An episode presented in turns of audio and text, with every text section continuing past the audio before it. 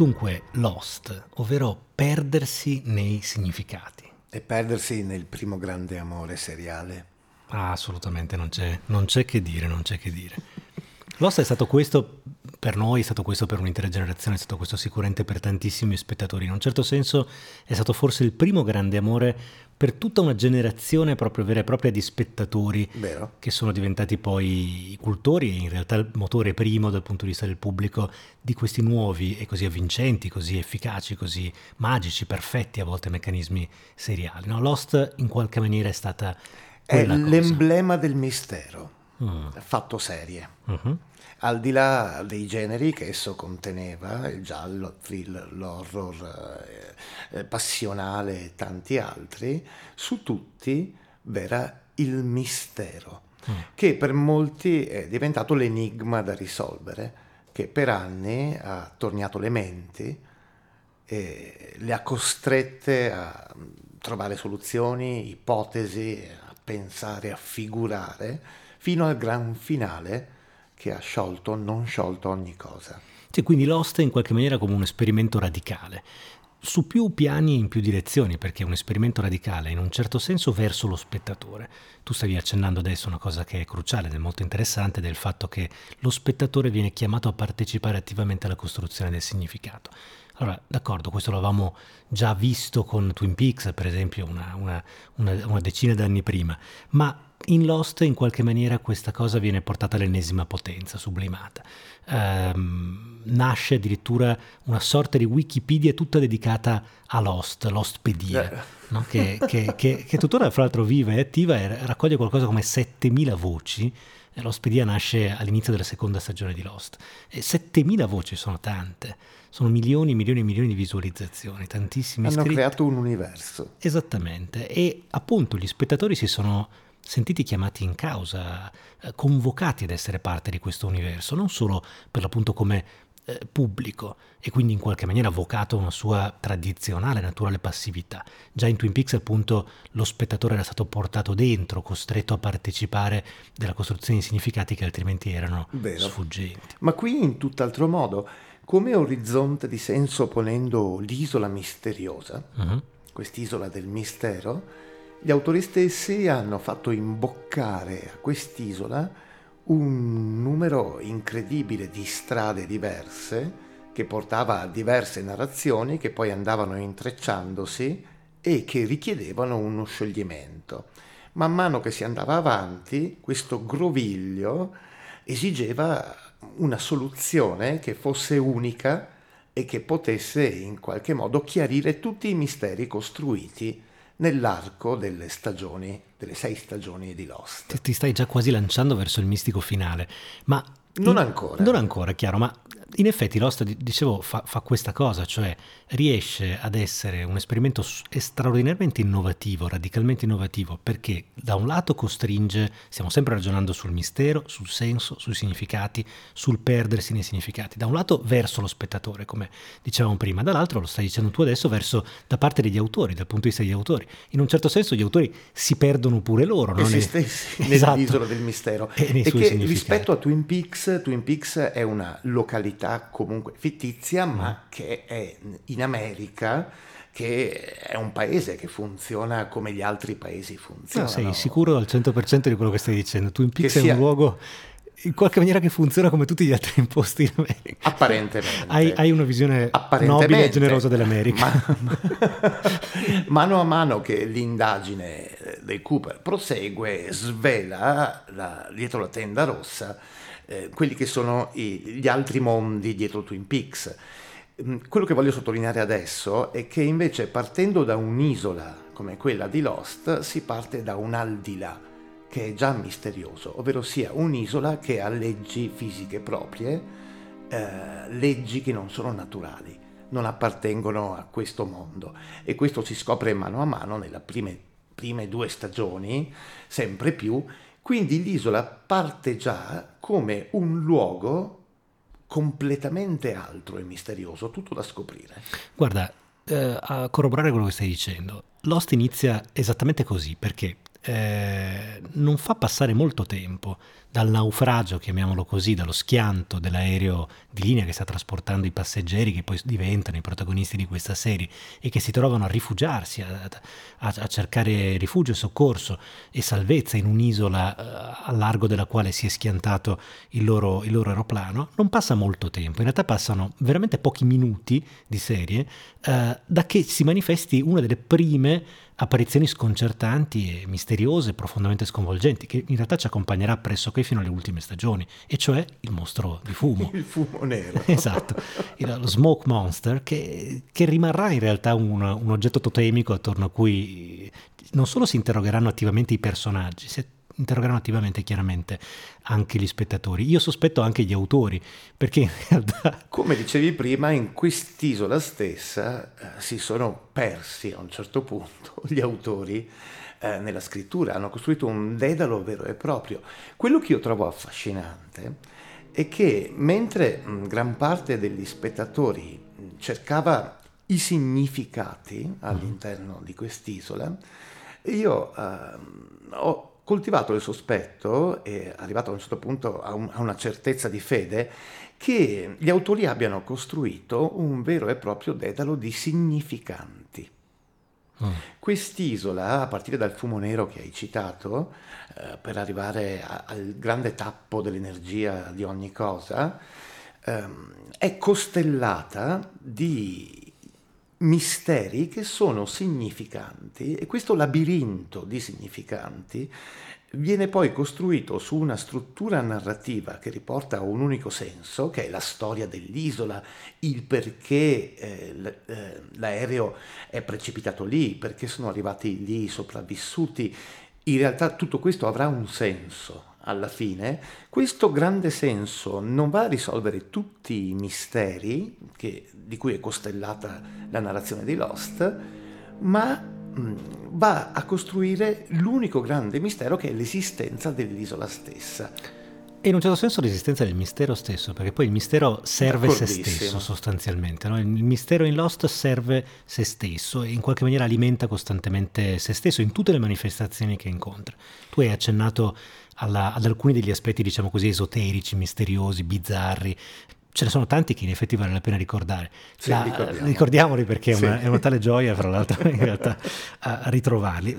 Tanti misteri che hanno dato vita a quella che i fan hanno chiamato la mitologia di Lost, la mitologia della serie che per l'appunto poi è stata al centro di un grande tentativo di ermeneutica diffusa, se vogliamo dirla in questi termini, che è stato l'Ospedia e tanti altri forum e contenitori, in cui i frame, fotogrammi, immagini, disegni, le, le scritte che apparivano qua e là, i di, numeri. I numeri ovviamente diventavano elementi da decifrare, interpretare, provare a catturarne, strapparne fuori qualche significato recondito. C'è, c'è un aereo che si è schiantato su un'isola eh, piena di energie misteriose, hai fatto un cenno al tappo, ma l'isola è costantemente attraversata da misteriosi fenomeni elettromagnetici, capaci in realtà di produrre distorsioni profonde dello, dello spazio-tempo spazio sostanzialmente, esatto.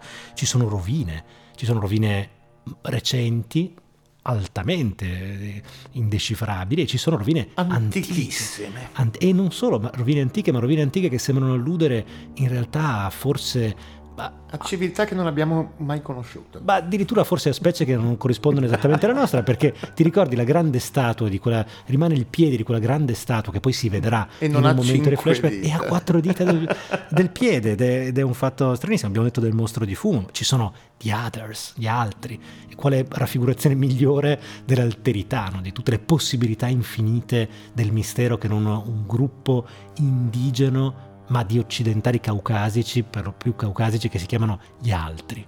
Che, che però vive in strutture scientifiche della uh-huh. Dharma La misteriosa. Dharma, Dharma Initiative, misteriosissimo. esatto. Esatto, i numeri li abbiamo detti, appunto la sincronicità, le connessioni che hanno interessato le vite dei personaggi. Numeri, la famosa equazione di Valenzetti, mm. eh, che è, diciamolo, inventata completamente. Mm-hmm e però più, più, di qualcuno ha pensato questa essere una vera equazione, ma diamo credito agli autori che si sono inventati questa equazione, gli hanno dato una storia, mm. ovvero sia questo matematico sardo, mm. eh, a cui le Nazioni Unite affidano il compito di calcolare quando l'umanità finirà. Mm. Niente meno. a causa dei conflitti nucleari e i numeri eh, che, che, egli elabora sono quelli con cui poi Ugo vince la lotteria, i numeri che ritroviamo in indirizzi, i numeri di telefono, insomma che ripercorrono incessantemente la serie in, in varie forme e in varie formule. E, poi ci sono tutti quegli elementi che, che ci portano fuori dalla dimensione dell'isola, o meglio, è come se l'isola fosse un gigantesco buco nero che è capace di generare una tale uh, attrazione gravitazionale da distorcere completamente anche la realtà di prima, anche la realtà che è esterna al perimetro del proprio spazio fisico, cioè dell'essere un'isola, un luogo in qualche maniera reale in cui i personaggi sono tenuti o costretti a vivere per un certo periodo di tempo, perché pensa al fatto che questi personaggi si sono tutti incrociati prima di arrivare sull'isola, non dopo e basta, ma prima, perché nei flashback, che sono uno degli elementi in realtà portanti della serie, no? cioè una, l'utilizzo, il ricorso a strumenti che peraltro non venivano più utilizzati da molto tempo, erano considerati strumenti un po' antichi, il flashback per esempio, per raccontare tutti i retroscena di un personaggio, la sua vita, i suoi tormenti, tutti sono personaggi tormentati che devono eh, sconfiggere demoni, fantasmi, spettri, trovare una forza per affrontare e riscattarsi se ci riusciranno in qualche maniera. Ma tutti questi personaggi si sono incrociati. Sì, e tutto questo è stato osservato da Jacob, che appunto per questi li ha scelti come candidati a diventare successori nel ruolo di guardiano dell'isola ed è il motivo per cui convergono tutti nel volo e il volo viene fatto precipitare sull'isola stessa. Questa è la narrazione. Qua siamo, qua siamo arrivati, esatto. Qua siamo, qua siamo, già al punto in cui non è chiaro se gli autori hanno, come si suol dire, saltato lo squalo. Hai presente, conosci l'espressione? Jump the shark. Eh, esattamente. E allora, cioè Jacob, per esempio, queste figure che sono sostanzialmente metafisiche, che sono delle figure di natura sostanzialmente divina, diciamo. Beh, hanno una loro storia in uh-huh. realtà. Poi la, la, la, più metafisica delle figure è la madre, mm. forse, visto che nell'isola approda questa donna incinta, eh, partorisce questi due gemelli e questa figura, la madre, uccide questa donna e alleva i due gemelli. Uno sarà Jacob e l'altro eh, l'uomo in nero, lo chiameremo così. Mm-hmm. Eh, I due fratelli che diventano il bene e il male, o meglio dire, la luce e l'oscurità, e si fronteggiano in modo mitologico, come dicevi eh, dando vita a tutto ciò che poi viene dalla Dharma agli others, eh, ai sopravvissuti del volo. Luce e oscurità è una delle tante dicotomie che attraversano, in realtà innervano e rendono irresistibile poi in realtà il percorso di Lost. Sì, perché l'assunto secondo me di partenza è che l'isola è un contenitore assoluto di luce e oscurità e anche di contraddizioni e contrasti ovviamente, non solo quello, scienza e fede, o- te ne cito uno, ovviamente. caso e destino. No? Sì, questo Sono... lo diventa narrativamente, uh-huh. ma per il senso, il significato che uno ricerca, sì eh, io credo che se uno parte dall'assunto che quest'isola è il contenitore di luce e oscurità, le cui conseguenze sono da un punto di vista fisico poi un elettromagnetismo sconvolgente che la porta a muoversi nello spazio e nel tempo e ad avere altri fenomeni soprannaturali, per così dire, tutta la narrazione poi ne consegue limpidamente. Il punto è che bisogna partire da questo assunto. Bisogna accettarlo, bisogna aver voglia di accettarlo sì. in realtà. Cioè, in il certo mistero senso. rimane il cuore mm. della narrazione stessa. La narrazione non porta a una soluzione di quello che è il cuore del mistero, ovvero sia che l'isola è il cuore del mondo fondamentalmente e che se si rompe l'equilibrio dell'isola si rompe il mondo stesso perché l'oscurità invaderà il mondo, questo è il senso del tappo che v'è dentro l'isola e del fumo nero che cerca di abbandonare l'isola per riuscire ad arrivare al mondo conosciuto, il nostro. Questo assunto di partenza, secondo me, è appunto l'orizzonte del mistero nel quale uno si deve lasciare andare completamente e lì perde di senso cercare i significati Ma, delle svariate esatto, esatto, percorse appunto, degli autori. Esatto nei quali gli autori si sono persi, mm. diciamo. Sì, si sono persi dopo essersi divertiti non poco, perché naturalmente quest'isola che diventa una sorta di, di, campo di battaglia in miniatura e che al contempo è come una sorta di matrice del mondo che sta fuori e tutte le cose che in qualche maniera stavi dicendo, è tale che dentro l'isola, l'isola finisce per attrarre irresistibilmente storie, personaggi, destini, eh, enigmi, mh, mm, conflitti, potenze, l'una contro l'altra armata, no?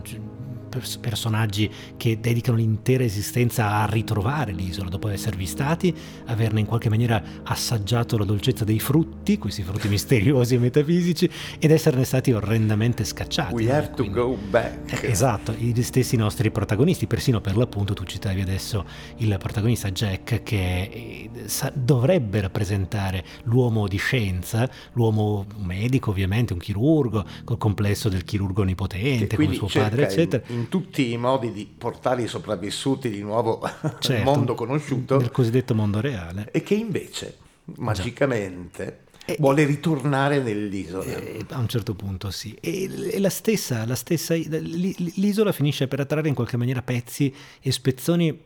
Adesso mi verrebbe da dire, in realtà della cultura popolare del nostro tempo, mh, della, della cultura del nostro tempo, della cultura occidentale, perché l'isola diventa come, e, e in questo senso ecco forse c'è la dimensione, se vogliamo, metanarrativa dell'opera intera.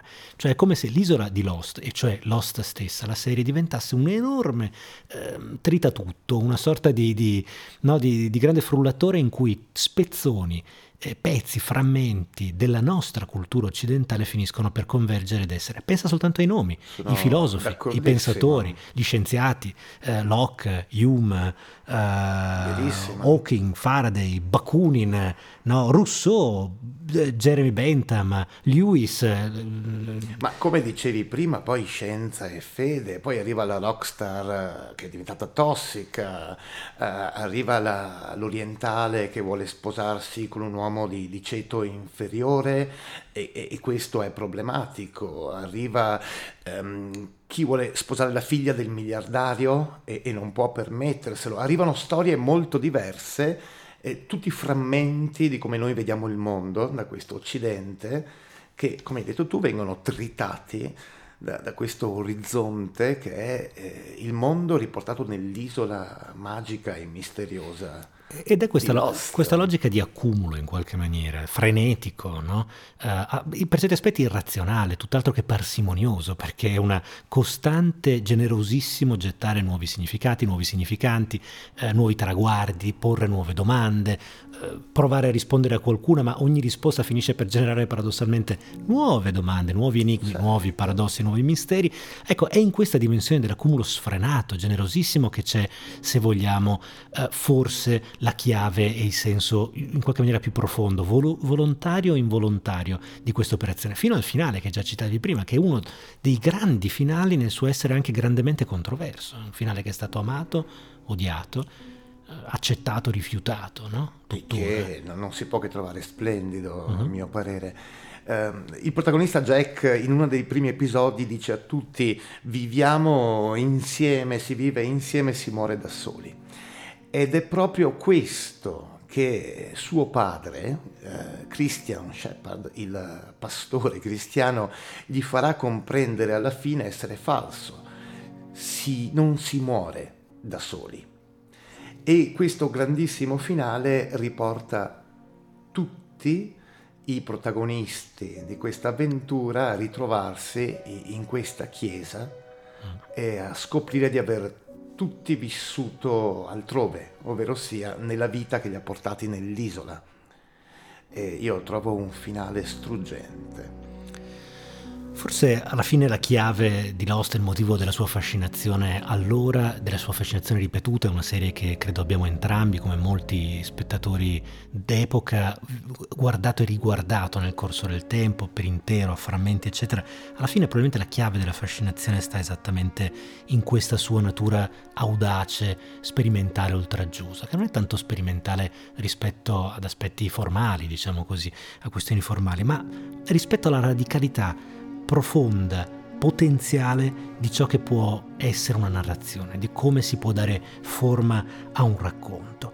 Da un lato, lo dicevamo prima, quanto si può chiedere allo spettatore, quanto ci si può aspettare, quanto si può pretendere da uno spettatore che sia in grado di mettere in campo, di, di contribuire, di edificare lui stesso, dall'altra parte quanto autori, noi autori siamo capaci, siamo in grado di piegare all'estremo i limiti della narrazione televisiva. È in qualche maniera il sogno eh, di costruire per davvero una storia infinita in cui per sempre ci si possa meravigliare e per sempre perdersi.